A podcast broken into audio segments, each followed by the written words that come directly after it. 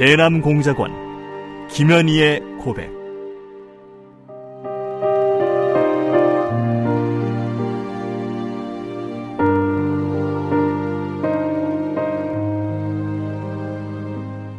나는 김정일의 친필 지시로 1988년 남조선에서 열리는 서울 올림픽을 파괴할 때 대한 공작 임무를 받고 100여 명의 남조선 노동자들이 탔던 비행기를 공중에서 폭파시켰다.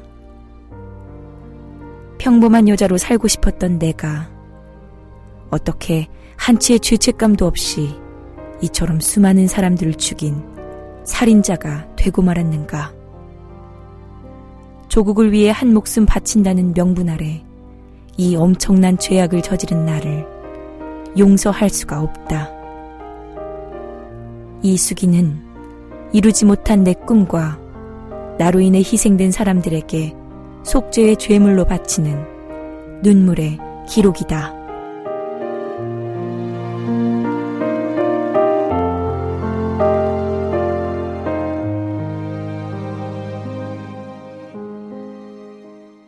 공작원 초대소 39번째 내가 중국 광주에 나가 그곳 주재 박창혜 지도원 집에 있을 때도 박 지도원 부인이 또 모란꽃 소대 여 동무들에 대해 흉을 보았다.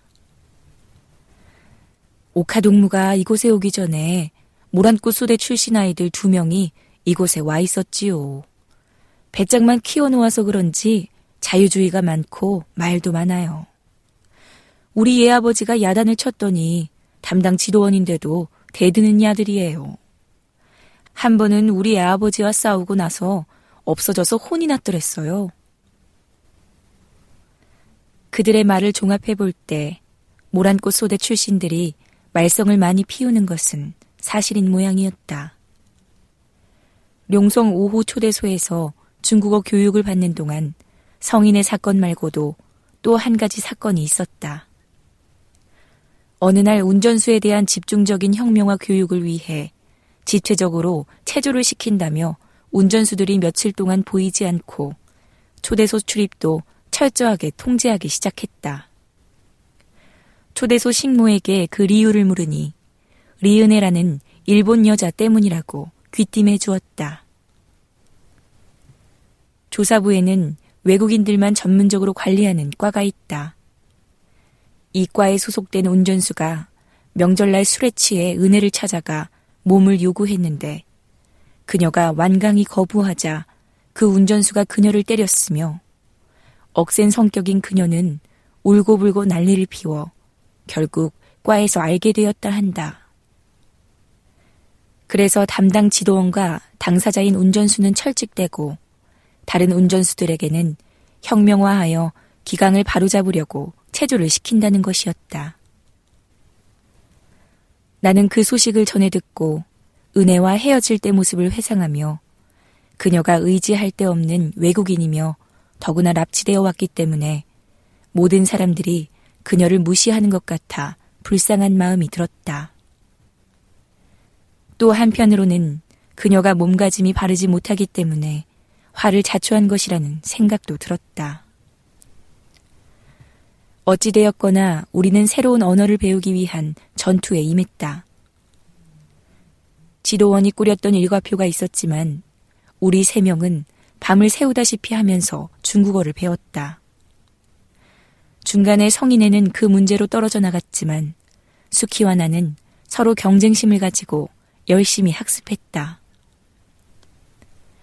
중국어 학습 교재는 중국어 기초 과문 다섯 권, 회화 강의안을 사용했고 중국 북경 방송을 들어 청취 능력을 배양하려 했었다. 또 로금 테이프를 이용해서 회화 연습을 했고 행군 시에도 짬을 내어 중국어로 회화 연습을 하는 기풍을 확립했다. 수키와 나는 둘 다 공부를 열심히 하는 형이어서 마음이 잘 맞았다.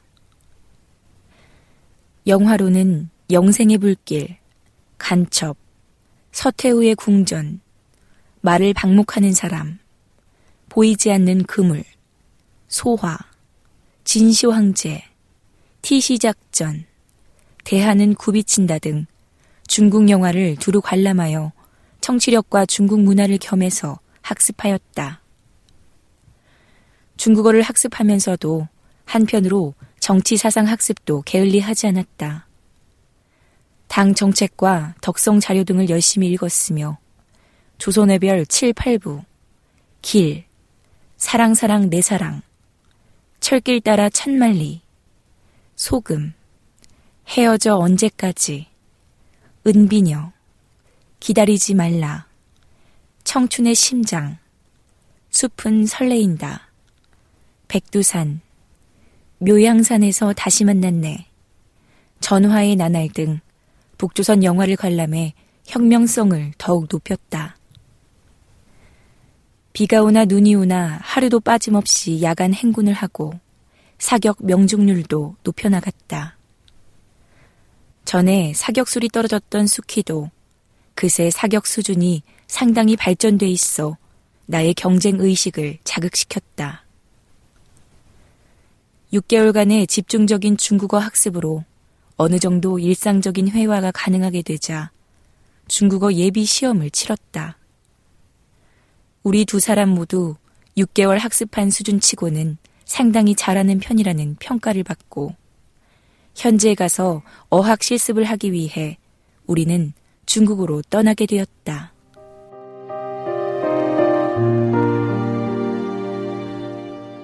대남공작원 김현희의 고백 랑독의 박수연이었습니다.